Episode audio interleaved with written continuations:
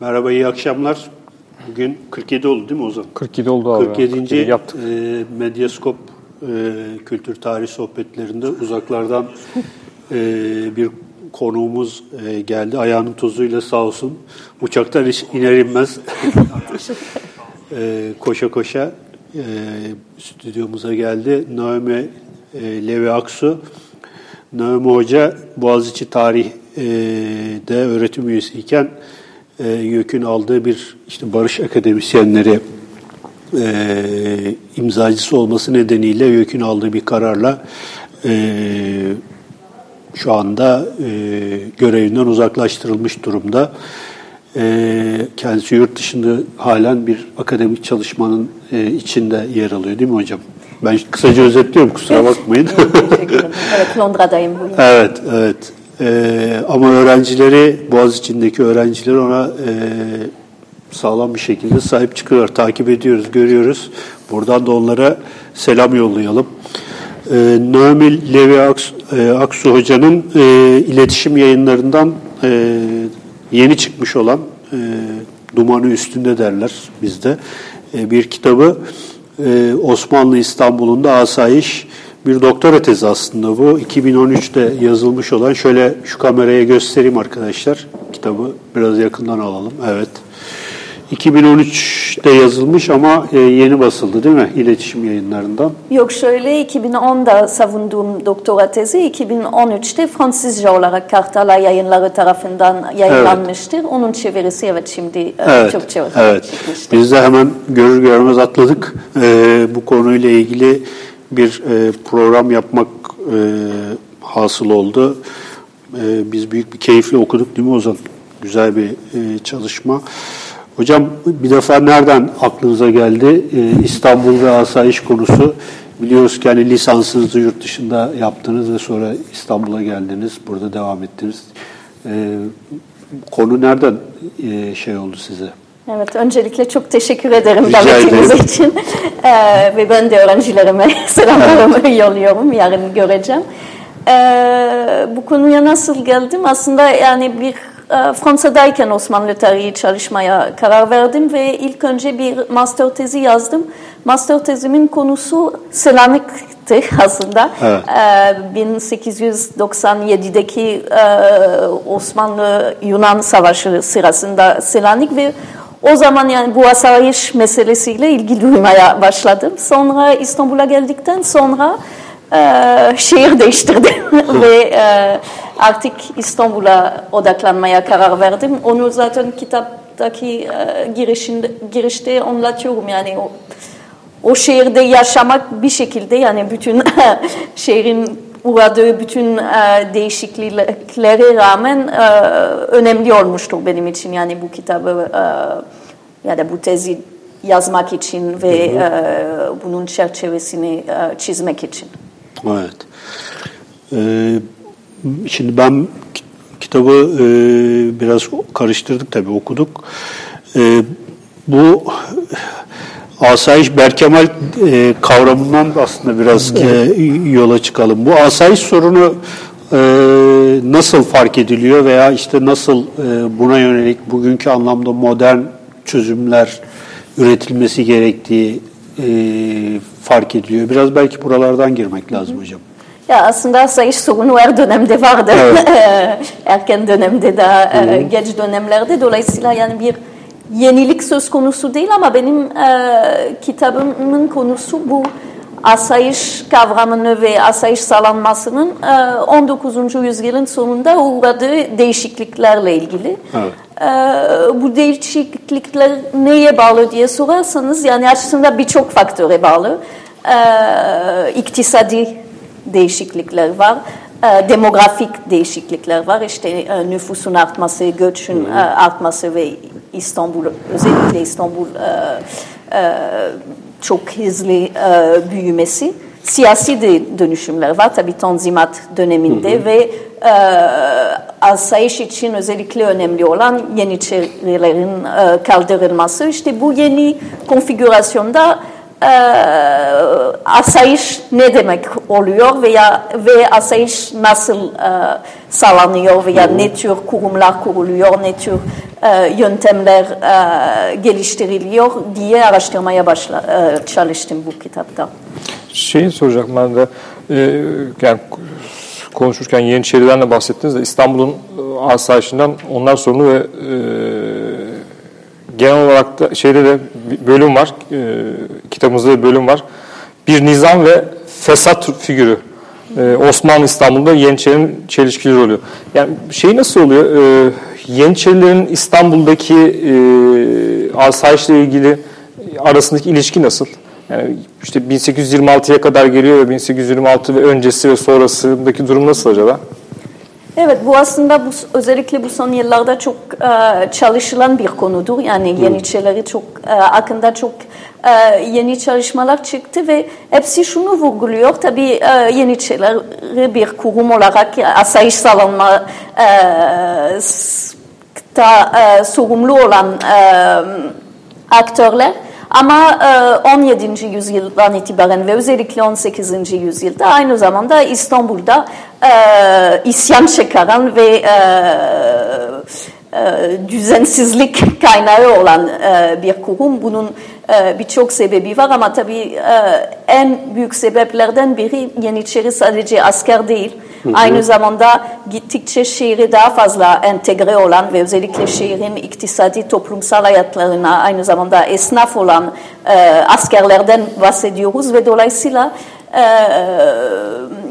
isyan çıkartmak için çok fazla e, yani gittikçe büyüyen bir alana sahip olan bir e, akt, kurum ya da aktör diyebiliriz. 1826'da ee, kaldırıldıktan sonra o Yeniçeri Kurumu bir boşluk söz konusudur. Çünkü onlar yani asayiş yani birçok e, e, sorumlulukları vardı. Kaldırıldıktan sonra artık kim sağlayacak asayiş İstanbul'da ve kitapta anlattığım gibi aslında çok e, uzun bir süreç söz konusu ve lineer olmayan bir süreç söz konusu. 1826'dan sonra farklı denemeler de var. Ee, çok bilmediğimiz dönemler de var hala yani çok fazla çalışılmamış e, dönemler de var. Önemli tarihlerden biri 1845'te e, polis nizamnamesiyle beraber ilk defa bu modern polis e, fikri ve polis ismiyle ortaya çıkıyor. Benim kitabım bir sonraki aşamaya ele e, alıyor. 1879 neden seçtim bu tarih? 1879'da evet. E, Zaptiye Nezareti kuruluyor. İkinci hmm. Abdülhamit e, dönemindeyiz. Ve o tarihten itibaren polisin kurumsallaşmasının izlandığı bir dönemden bahsedebiliriz. Ben o yüzden o dönemi e, inceleme, o dönemi incelemeyi karar verdim. 1909 ise yani son evet. e, tarihi tabii yani bu çerçeve aslında esnek bir çerçeve yani biraz önceki dönemlerde de den bahsediyorum sonraki de de 1909'da zaptiye nezareti lav ediliyor ve bunun yerine e, bizim Emniyet Genel Müdürlüğü'nün eski versiyonu Emniyet Umumiye hmm. Müdüriyeti e, kuruluyor. O yüzden ama dediğim gibi yani bu tarih e, kurumsal bu tarihler kurumsal tarih için önemlidir. Ama e, gelişmelere bakarsınız aslında e, yavaş olan bir süreç ve yani kurumsallaşması e, süreci 1909'da da bitmiyor. Yani bir e, çok yavaş gelişen birçok e, nedenlerden e, dolayı bir süreçtir. Evet. Şimdi bu nizamname e, hikayesine bir şey yapalım. Bu hafta polis haftası başlayacak değil mi? 1845 4 Nisan olarak ilk polis nizamnamesi ama aslında galiba tarihte bir e, muğlaklık da var. E, bu yeni bir nizam getirme ihtiyacı nereden? Ha, yani bir nizam, nizamname, yeni bir işte emniyet nizamı getirme ihtiyacı nereden hasıl oluyor? Bu göçler dediniz e, vesaire. Ben mesela hani İnciciyan'ın bir şeyi var. E, İstanbul'da polis denetimini e, sağlamak bir ormana hakim olmakla aynı şeydir gibi böyle bir şey tespiti vardı. Bu tabi 1860 öncesi hatta 1855 öncesi belki Kırım Harbi öncesi İstanbul'undan bahsederek belki bunu söylemiştir. E, yani bir modernizm hikayesi var. Yeni bir şehir kuruluyor veya şehre yeni bir şey e, merkezi bir otorite oluşturulmaya çalışılıyor. O yerel e, denetimden merkezi denetime geçiş sürecinde polis teşkilatının veya bu asayiş e, denetiminin rolü nedir sizce? Evet, öncelikle dediğiniz gibi yani bu polis e, haftasına gireceğiz evet. bir hafta sonra. O e, polis haftası 10 Nisan'a e, denk geliyor onun evet. e, başlangıcı ve 10 Nisan 1845'te işte polis e, doğum tarihi e, olarak kabul ediliyor. Ben 4-10 Nisan diye hatırlıyorum. 10-17 Nisan arası mı? Onu e, hafta 4-10 Nisan olabilir ama ha. esas tarihi evet. 10 Nisan ve kitapta söylediğim e, gibi aslında Ali evet. Birinci'nin gösterdiği gibi bu e, yanlış bir tarih aslında polis evet. e, 10 Nisan değil 20 Mart'ta e, doğmuştu.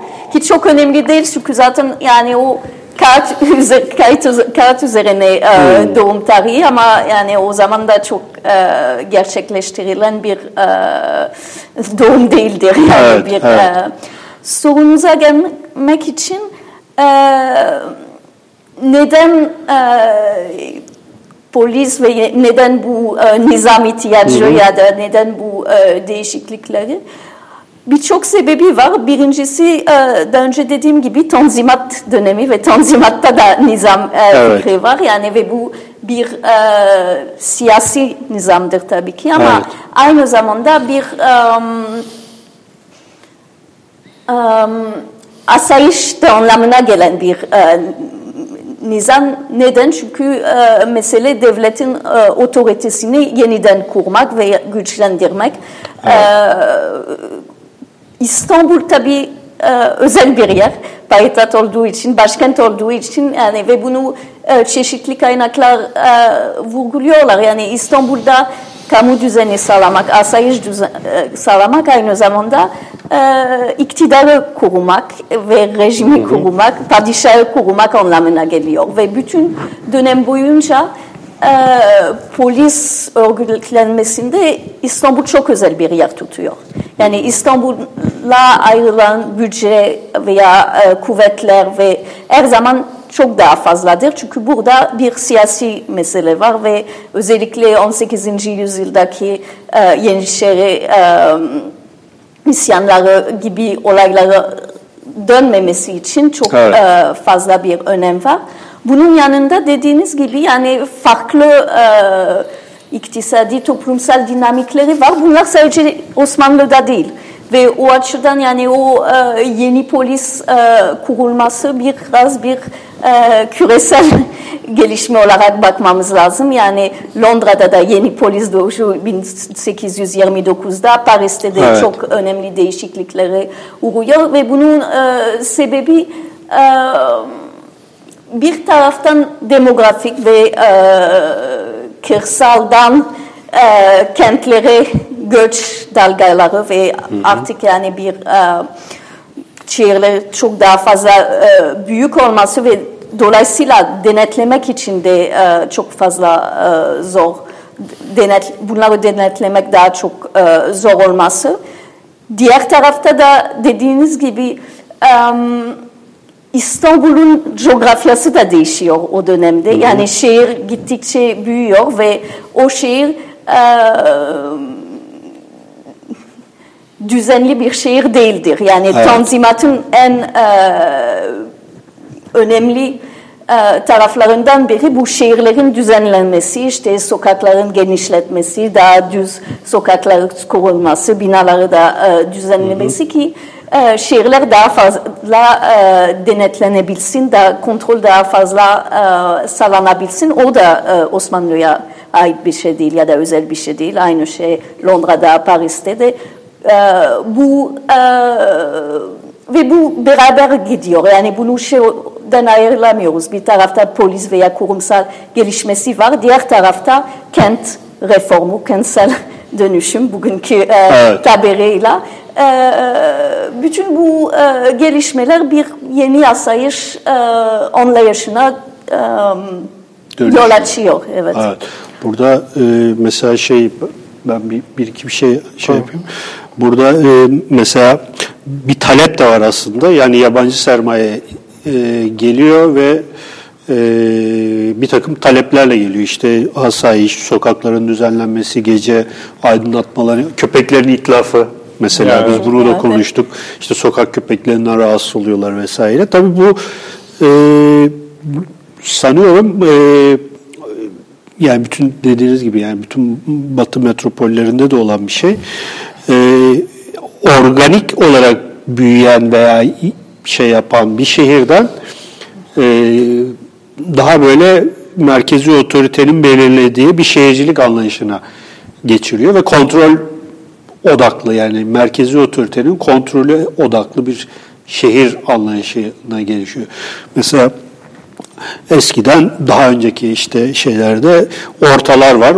Yeniçeri ortaları. Her ortanın bir mahallesi var. O orta o mahallenin güvenliğinden hatta işte mahallenin namusu falan gibi kavramlar vesaire buradan hani şey yapıyor.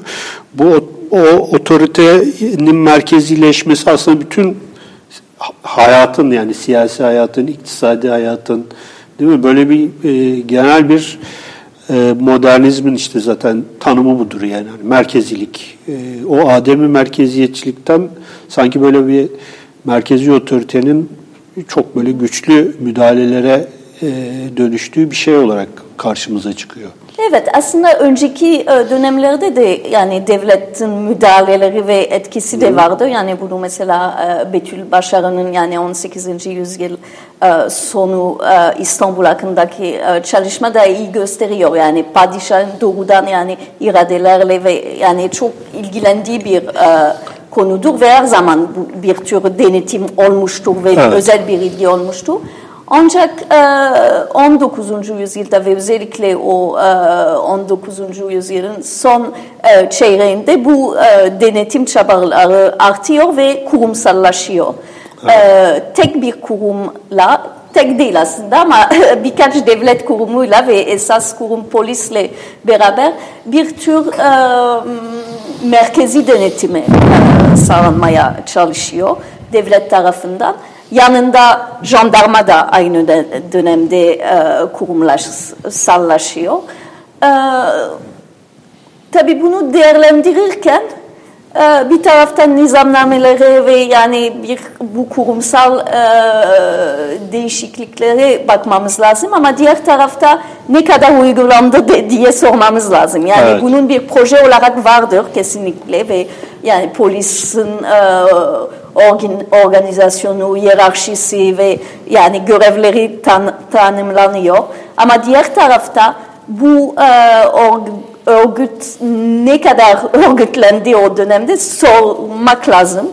E, bu konuda kaynaklarımız var tabii yani zaptiye nezareti e, kaynakları ama e, bütün sorulara cevap veremiyoruz. Yani özellikle çok Evet. e, basit bir soru ama polisler kimdir ve nerede e, kaç polis vardı ve kimden ibarettir gibi ve e, nereden geliyorlardı gibi çok e, basit soruları e, sorulara cevap veremiyoruz çünkü e, daha bir e, polis kurum tarihi e, yapılmamıştır Türkiye'de kurumsal tarih. Yani bir çalışmalar vardı ama kapsamlı bir şekilde polisin e, gelişmesiyle ve yani polisin e, prosografisi gibi bir şey yapılmamıştır. Kaynaklar da e, şu anda erişilebilir değildir. Dolayısıyla böyle e, proje hakkında konuşabiliriz. Polisin ne yapıyordu diye bir kısmen cevap verebiliriz. Ama e, o kurumsallaşmanın değerlendirmesi her zaman eksik kalıyor yani şu anda. Benim de o yüzden kitabımda sadece polise odaklanmak istemiyorum, is- istemedim çünkü e, bir şekilde sormak istediğim e, sorulara cevap bulamadım. Bulamadınız, değil mi? evet. Çünkü arşivleri, arşivler açılmıyor yani. Ondan da bahsetmek lazım. Arşivleri açmıyorlar. Evet yani şöyle bir şey yani çoğu ben e, Başbakanlık Osmanlı Arşivinde çalıştım. Orada e, çok zengin fonları var. İşte zaptiye nezareti ve başka fonları var. Ancak e, bir zamandan sonra fark ettim ki o fonda eksiklikler var. Ve e, şöyle Emniyet Genel Müdürlüğü'nün kendi arşivi var. O zaptiye nezaretinden alınan ve sonra Emniyet Umumiye Müdüriyet'ten alınan e, arşivlerden. E, bunlar maalesef e, herkese açılmıyor. En azından bana e, açılmadığı için özellikle siciller yani polis e, e, personelin e, kayıtları e, açılmadığı için e, şu anda bir e, bilimsel e, anlamda bir kurumsal tarih yapmak imkansız gibi düşünüyorum yani. Yani polis akademisi dışında aslında kimseye açmıyorlar benim bildiğim. Yani birkaç araştırmacı ama tabii evet. bağlantı lazımdır. Ya da en azından beş yıl önce öyleydi. Ben yani evet. beş yıldır çok denemedim ve çalışmadığım bir konu olmadı, olduğu için bu konuda bir şey söylemeyeceğim. Ama ben tez yaparken en azından e, denemiştim ve olmamıştı, mümkün olmamıştı. Bu Ferdan Ergut'un bir çalışması var. Bir de Zafer Toprak'ın galiba var. Yanlış mı hatırlıyorum? Ya Zafer Toprak'ta birkaç e, yazı yazdığı makale çalıştı. Ferdan Ergut yani şu anda en e, kapsamlı çalışma e, gerçekleştirdi o polis kurumsal tarihi evet. ama kendisi de o arşive e, giremedi. giremedi. Ee, öyle. Bunun dışında işte polis akademisi ve e, benzer okullarda yapılan e, birçok çalışmalar vardır. Bazıları e, değerlidir ancak yani benim e, tarih anlayışı ya da, da uygun değildir. Yani arşiv açık değilse veya e, ancak bir grupa ya da bazı tarihçilere e, açıksa e, evet, o maalesef sağlıklı Türkiye'de, Türkiye'de çok karşılaşılan bir konu. Evet. Ben şey soracağım tekrardan e, asayiş üzerine gelirsek İstanbul'un asayişi. Asayiş ve mekan e, zaman daha doğrusu şey geceyle ilişkisi hı hı. ve e, sosyal sınıflarla ilişkisi nasıl? İstanbul, asayiş ve e, diğer etkenler. Bunun üzerine neler söyleyebiliriz? Ya şöyle ben e, kitapta bunu özellikle vurguladım. Asayiş çok somut bir terim. Yani nizam daha çok siyasi, felsefi e, boyutları evet. varken aslında asayiş pratik, pratiklerle tanımlanan bir e, kavramdır. Ve dolayısıyla hı hı asayiş nedir e, diye anlamak için e, pratiklere bakması lazım ve e, birçok boyutlara bakması lazım. O yüzden de ben bir şehre odaklanmaya e, karar verdim çünkü o e, şehirle ilgi, ilişkisini düşünmeye e, çalıştım ve evet dediğiniz gibi yani zaman Asayiş e, gece ve gündüz aynı anlama gelmiyor. Dini bayramlarda Ramazan gibi ya da Paskalya e, bayramlarında da özel bir e, boyut alıyor. Topla insanların daha fazla sokağa çıktıklarını veya da e, farklı e, bir yaşam tarzına benimsedikleri e, de farklı bir e, anlam alıyor. E, mekan deyince İstanbul diyoruz ama İstanbul bugün olduğu gibi yani o dönemde de çok çeşitli bir e, şehirdir. Çok farklı birbirinden farklı mahallelerden e, oluşan bir şehirdir ve dolayısıyla İstanbul'da asayiş söyledi ya da öyleydi, Berkemal dedi ya da değildi e, diye söylemenin yerine e, biraz daha mikro bir e, seviyeye inip bu e, kentsel coğrafyada ne tür e, mahalleler, ne tür sorunlar yaratıyor diye e, anlamaya çalıştım. Tabii çok belli sorunlar var. Liman gibi evet. e, bölgeler, işte daha fazla evet. gidip gelenler olduğu e, veya işçi e, sınıfı yoğun olduğu e, mahalleler gibi. E, saray meselesi var. Hı hı. Sonuçta başkentteyiz. Dolayısıyla özellikle 2. Abdülhamit döneminde Yıldız e, Sarayı etrafında bambaşka bir e, asayiş anlayışı ve yüksek yüksek güvenlikli e, evet. bölge söz konusudur. Çok tanıdık. Evet. evet bazı, e, e, o yüzden yani bunu biraz daha e, mikro bir seviyede ve mekanla ilişkisini e, sorgulamaya e, çalıştım. Son olarak evet toplumsal sınıflar veya e, kategoriler O da benim için bir soru işaretiydi. Çünkü e, tarih yazımında şey çok yazıldı. İkinci Abdülhamit döneminde e, hafiyelik veya e, polisin esas hedefi elitlerin denetlemesi. Hmm. Yani bu iktidarı tehdit, edebilecek elitlerin e, denetlemesi.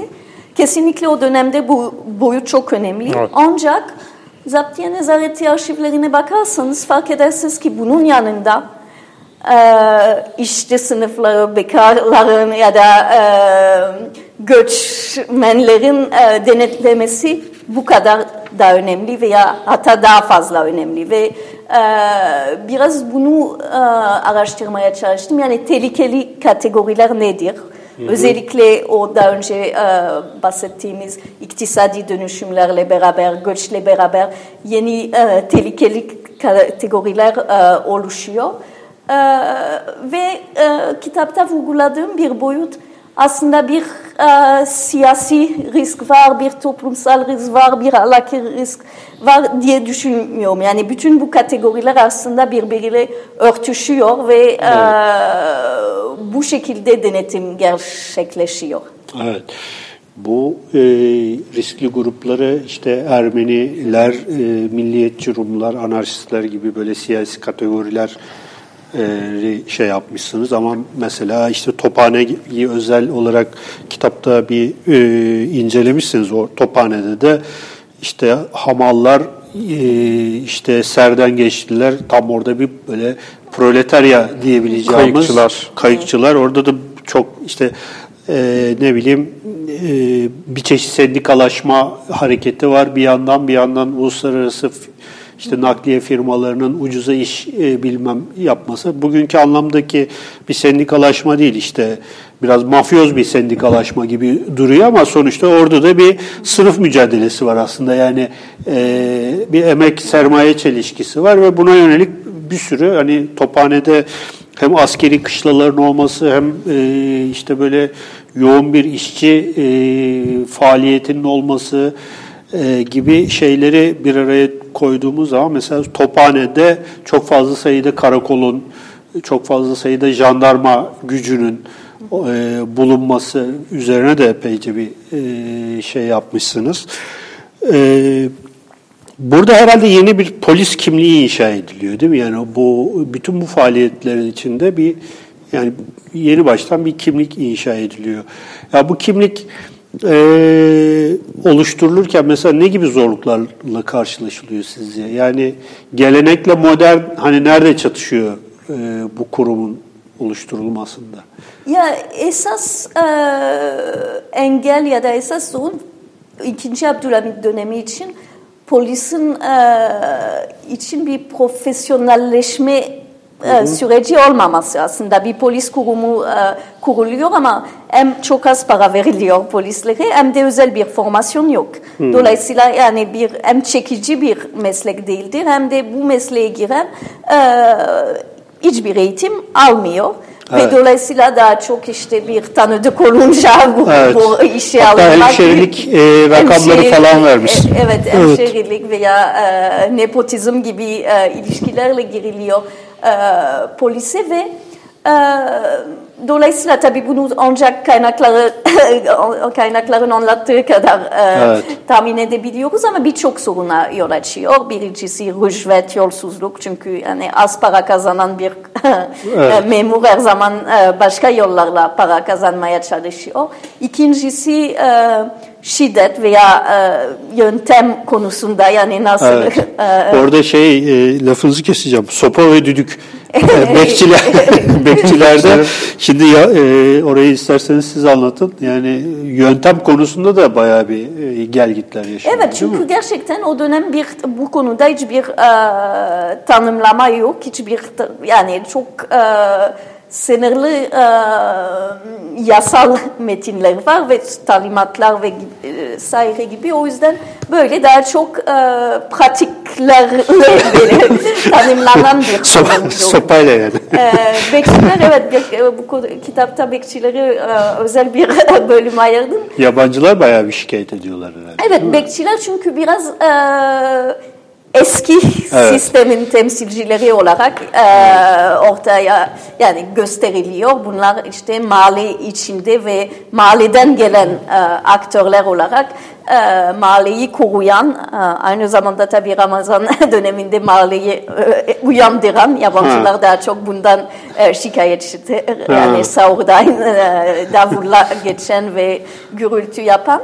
Ee, Ancak yani kitapta göstermeye çalıştığım gibi bu imaj aslında ancak kısmen doğrudur. Çünkü 2. Abdülhamit döneminde bir şekilde bu bekçiler polise eklem, eklemleniyor. Ve Evet. sanırım o açıdan biraz um, 2. Abdülhamit dönemi için yani geçerli bir şey. Yani bir tekelleştirme e, sürecinde çok var olan aktörleri, yerel aktörleri bir şekilde e, devlete katmak ya da devletin hizmetine e, e, koymak. E, bekçiler için öyle e, kitaptan bahsediyordum. Mesela 1907 tarihinde bir e, defter bul, tarihli bir defter buldum. Orada İstanbul bekçilerinin e, listeleniyor ve devlet tarafından e, listeleniyor. 1500 e, kusur bekçi var. E, talimatlarda da görüyoruz bekçilerin vazifesi polise e, yardım e, etmektir gibi e, talimatlarda. Dolayısıyla gittikçe bir e, devlet sisteminin bir parçası olarak e, düşünülmeye başlanıyor.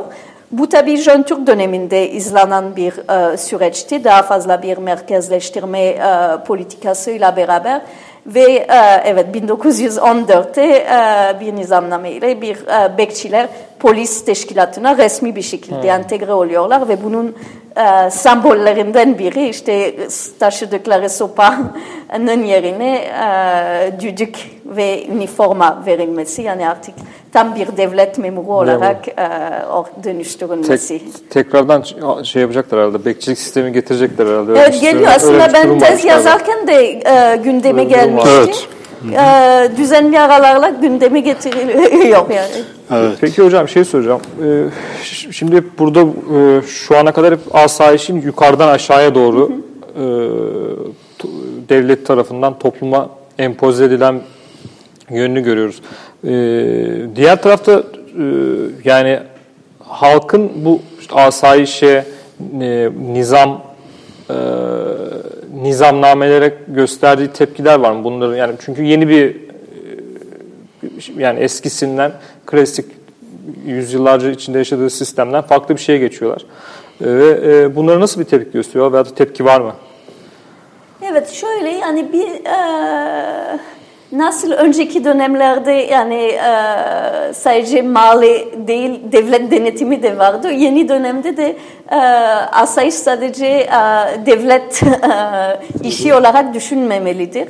E, benim tezimde yapmaya çalıştığım şey bu toplumsal katkı nedir? Yani o dönemde bu mahalle rolü ve e, nasıl e, polisle e, etkileşiyor ya da etkileşmiyor e, diye e, anlamaya çalıştım. Birincisi e, polisi kurarken devletin e, en büyük çabalarından biri bu polisi mahallelere entegre etmek. Yani yerele e, yerleştirmek ki bu polisin tanımıdır yani polis. E, Dolayısıyla e, karakol inşa etmek ve e, bu karakolları e, stratejik yerlere yerleştirmek işte e, çeşmeye yakın, camiye yakın yani bir tür e, kompleksten bahsedebiliriz o dönem için yani ve o var olan e, toplumsal hayatın merkezinde olan komplekse bir karakola e, bir karakol ekleniyor ki bu tabii e, denetim için önemli Evet. bir araç ama aynı zamanda e, polis halkla etkileşimler için de önemli bir gelişmedir. Çünkü polis bir tür yerel aktör de oluyor. Yani devletin e, adamı ama aynı zamanda mahallenin e, aktörü adamı. ve Evet. adamı ve bunu e, beraber düşünmemiz lazım. E, halk buna nasıl bakıyor bunu söylemek zor. Ben kitapta birkaç e, örnek veriyorum yani bir dilekçelerden e, mahalle karakol istiyoruz diye e, yazıyor ama bunlardan çok fazla yok. Vardır yine de. E, başka bir e, etkileşimden e, bahsedebiliriz. O da polise yazılan dilekçeler. E, Birçok sebeple özellikle mesela e, uygunsuz kadınlara karşı hı hı. yani e, bunları mahalleden çıkartın e, diye e, yazılabilir mahalle tarafından ya da bir e, e, mahalle içinde bir sorun olunca bunu polise getirip ve siz çözün e, gibi dilekçeler. Ya bu işaretler ne gösteriyor?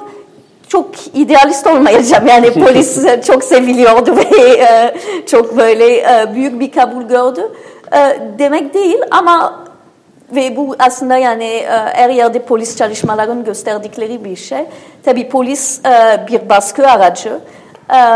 Ama aynı zamanda bu denetim sürecinde polis toplumda bir, belli bir meşruiyet kazanıyor, kazandırıyor. Evet. veya en azından toplumun bazı segmentlarında, bazı kısımlarında bir tür meşruiyet kazanıyor ve neden? Çünkü e, düzen sağlıyor, e, evet. koruyor halkı.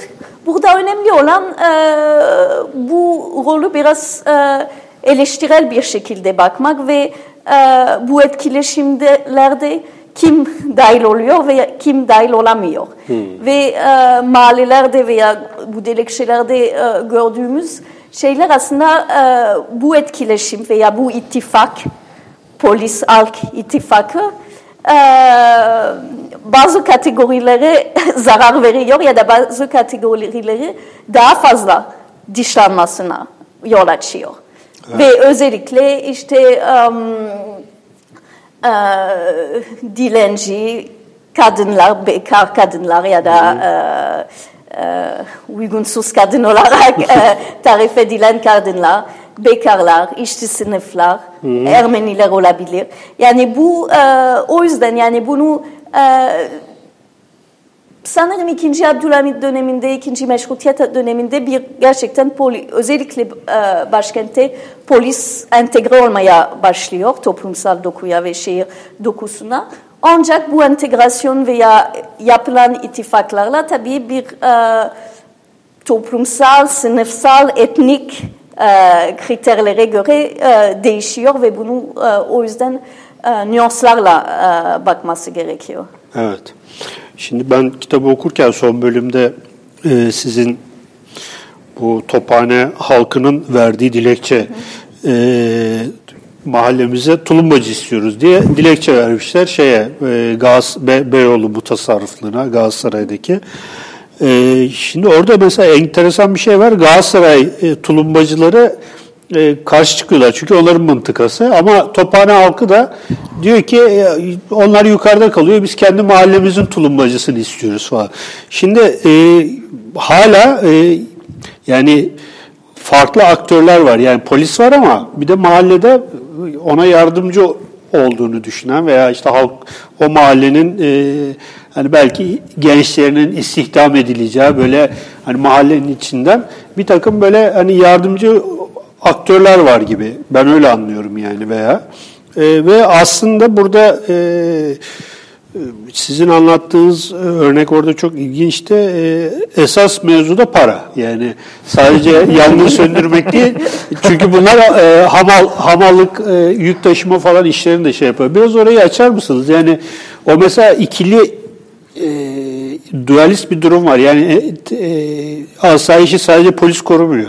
Bir de böyle tulumbacılar, mahallenin işte bıçkınları falan filan böyle e, yarı mafyoz diyelim e, bir takım e, şeyler de var ve bunlar meşru görülüyor herhalde. Yani biraz belki bunlara evet, girmek bu lazım. Bu 1890 tarihli bir dosya ve çok ilginç bir dosya, kalın bir dosya, birçok belgede e, oluşan bir dosya ve onu ee, ilk okurken çok şaşırmıştım. Çünkü çok önemsiz bir vaka gibi e, geliyor. Bir tulumbacı e, evet. takımımız olsun diye e, polise giden o bile yani şaşırtıcı gelebilir. Evet. Yani bu sonuçta yani belki en fazla maliyi ilgilendirecek bir mesele. Ancak bunu e, polise getirmek ve dediğiniz gibi bu e, mesele arkasında çok fazla boyutu var. E, dilekçe verirken tulumbacı istiyoruz çünkü yangınlara karşı veya güvenliğimiz için geçerlidir ama aynı zamanda evet diğer e, boyutu birçok tulumbacı aynı zamanda amaldır ve e, amallar işte liman veya ve esnaflar arasında e, mal taşıyan e, Evet. insanlardı. Dolayısıyla mahalle içinde ve aslında dört mahalle o da ilginçti. Yani tek mahalle değil, e, dört tophanede bulunan dört mahallenin bir araya geldiği bir e, girişimdir. Türklerde pek görülmez böyle bir, bir konu hakkında bir araya gelmek. Yani- Organize olmak ama bu konuda çok kararlılarmış. dilekçe verip e, yürüle, e, şey. Dolayısıyla işte o iktisadi boyutu var. Çünkü e, anlattıklarına göre o görevler hem amallık hem tulumbacılık Galatasaray e, yukarıda Evet. olan e, takımı tarafından sağlanan e, bir e, görev. Bunun e, devamında birçok yazışma oluyor. Polis de bir tür e, araştırma yapıyor. Galatasaray'dan da en belki şaşırtıcı boyutu Galatasaray e, tulumbacıların reisi Ali Bey de e, Avusturya e, konsolosluğuna e, gidip Yani ben bir- okuyunca çok güldüm. Bu ta şeye gidiyor, Büyükdere'ye gidiyor bu iş için ve uzak bir mesafe yani hani kolay bir şey değil. Evet. Bir de yabancı elçiliğin ne alakası var yani? Uluslararası sorun haline Uluslararası sorun haline ve, getirmiş. ve aldığı cevap böyle malat işine karışmaz ve geri gönderiliyor.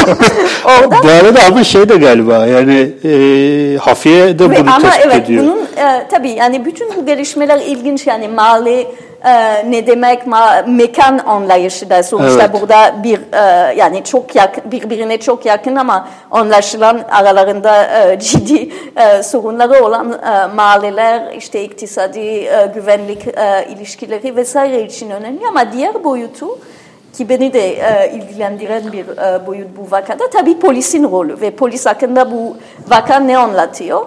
E, birincisi dediğiniz gibi yani afiyelik buna da işe yarar diye Evet. e, görüyoruz. İşte e, ikincisi polisin bu e, meseleye ciddi bir anlamda ilgilenmesi yani bu konuda e, tarafları dinlemesi ve yani bir komisyon oluşması vesaire vesaire gibi ee, tabii hep aklımda şöyle bir soru var, vardı.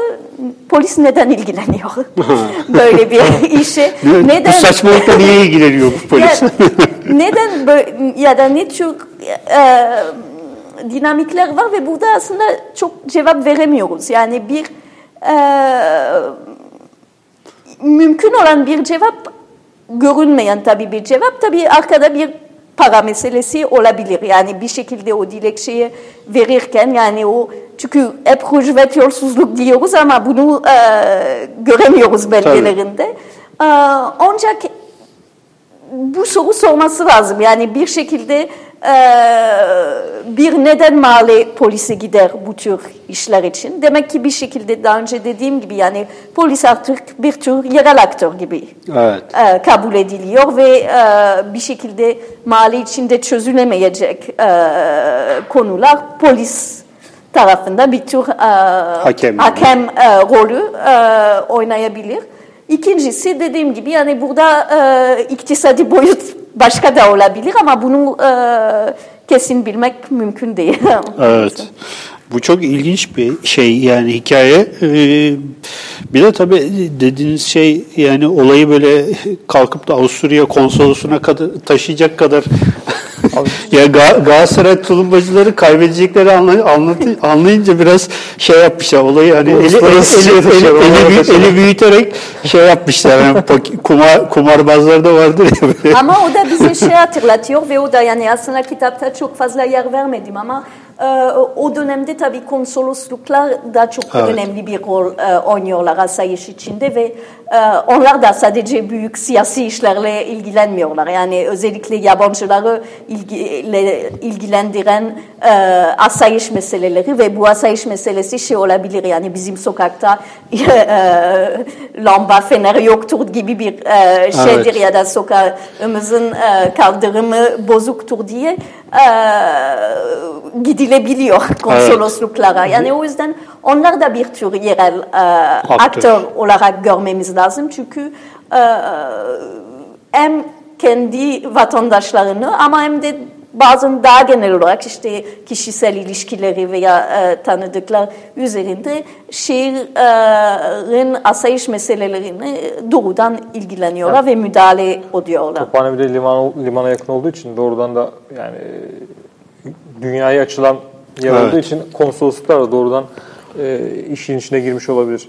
Yine şeyde e, kitapta e, asayiş kayıtlarının daha öncesinde böyle e, metinlerin daha e, klasik şekilde yazıldığını, sonrasında da e, bu düzenlemelerle beraber e, nesneleş, nesnelleştirmeye başladığını söylüyorsunuz. E, mesela bunun e, e, bu nesnelleş, nesnelleşen kayıtlardan e, çıkan veriler de e, yani siz de faydalanarak e, bu, bu kitabı e, yazmışsınız ama bunun e, tarih yazımına yani Osmanlı döneminin son dönemi Osmanlı'nın son dönemine ait tarih yazımına katkıları neler? Yani bu işte asayiş işte kayıtlarının ortaya çıkması Ya şöyle bir e, yani her kurumun ortaya çıkmasının e, boyutudur aslında bu kurumu kendi arşivini oluşturması ve kendi hakkında bir söylemi veya kendi faaliyetlerin hakkında bir tür e, iz bırakması veya bir e, arşiv oluşturması bir e, e, her kurumda e, görülebilecek bir süreç ve özellikle e, Osmanlı için Tanzimat döneminde e, gelişen bir olaydı. Polis için veya e, zaptiye nezareti için e, e, yine yavaş bir süreçtir. Ama 2. Abdülhamit e, döneminde başlayan bir süreç daha çok aslında ikinci meşrutiyette gördüğümüz e, bir olay. E, raporlar standart Evet. olması gerekiyor. İkinci Abdülhamit döneminde de bazı e, şeyler görüyoruz. İşte mesela 24 saat içinde e, hiçbir şey olmamıştır ya da bir e, asayiş Berkemal'dır gibi bir şey. Ama bunu sistematik olarak göremiyoruz. Biraz daha sistematik e, oluyor ikinci meşrutiyette. İkincisi istatistik. O da e, yani suç istatistikleri veya polis faaliyetleri hakkında e, istatistik ki bu aslında yani Osmanlı tarihi yazımı için çok önemli bir e, Evet. katkıda olabilir. Yani bu tür e, e, niceliksel e, Evet. kaynakları ancak burada da çok e, yavaş bir süreç. İkinci Abdülhamit'te ara ara böyle şeyler görüyoruz. İşte o, ta, o tarihte, o ayda bu kadar e, hırsızlık vakası, bu kadar e, e, cinayet vesaire ve bu konuda çok fazla talimat var ama düzenli olsun diye. Ancak ikinci, e, ikinci meşrutiyette daha fazla o istatistiğe bir e, vurgu oluyor, daha düzenli tutulmaya e, başlıyor. Neden önemli? E, çünkü şu anda böyle e, suç oranı neydi ya da e, nerede suç işleniyordu ya da ne tür suç işleniyordu ya da polis ne yapıyordu e, sorularını ancak çok kısmen e, cevapları e, verebiliriz. Ben çok e, inanmıyorum var olan vergilerde bir tür e, kuantitatif e, tarih yapabileceğimiz. Ancak bunlar ipuç veriyor ve e, hem toplumsal gerçekler hakkında ipuç veriyor ama belki daha fazla devletin projesiyle ve devletin yapmaya çalıştığı ama yapamadığı e, maddi ve başka sorunlardan dolayı devletin projesi hakkında da önemli veri yapıyor. Bu proje nedir? Evet bir asayişin bir e, nesnesel bir şekilde değerlendirilebilecek ve dolayısıyla daha kolay ve daha e, etkili bir şekilde e, yönetilebilecek bir meselenin e, haline getirmek. Evet. Hocam çok teşekkür ederiz. Epey de bir 50 dakikadır, e, bir saate yakındır konuşuyoruz. Sizi de yorduk. E, yavaş yavaş toparlayalım. E, bu akşam e, Asayiş Berkemal sloganıyla Asayiş Berkemal mi? Erke, Asayiş Berkemal mi sloganıyla e, bir programımızın daha sonuna geldik. Noemi Hoca e, sağ olsun e, uzun bir uçak yolculuğundan sonra ayarın tozuyla kalktı geldi buralara. E, kendisine Bundan sonraki e, çalışmalarında başarılar diliyoruz. Çok teşekkür İnşallah ederim. yeni çalışmalarınızı da e, bitirdiğiniz zaman sizi tekrar, biz burada olursak tabii, sizi tekrar e, ağırla, ağırlamaya çalışırız. E, bu akşamki programımız burada sona eriyor. Yavaş yavaş e, kapatalım. Önümüzdeki hafta Hasan Hasan Aksakal'la Hasan Aksakal'la e, Muhafazakarlık üzerine muhafazakarlık ve e, Türk politik söyleminde romantizm e, konulu bir e, yayın yapacağız. yayın yapacağız. Hepinize iyi akşamlar diliyoruz. Hoşçakalın. Teşekkür ederim. İyi Biz akşamlar. teşekkür İyi akşamlar. ederiz.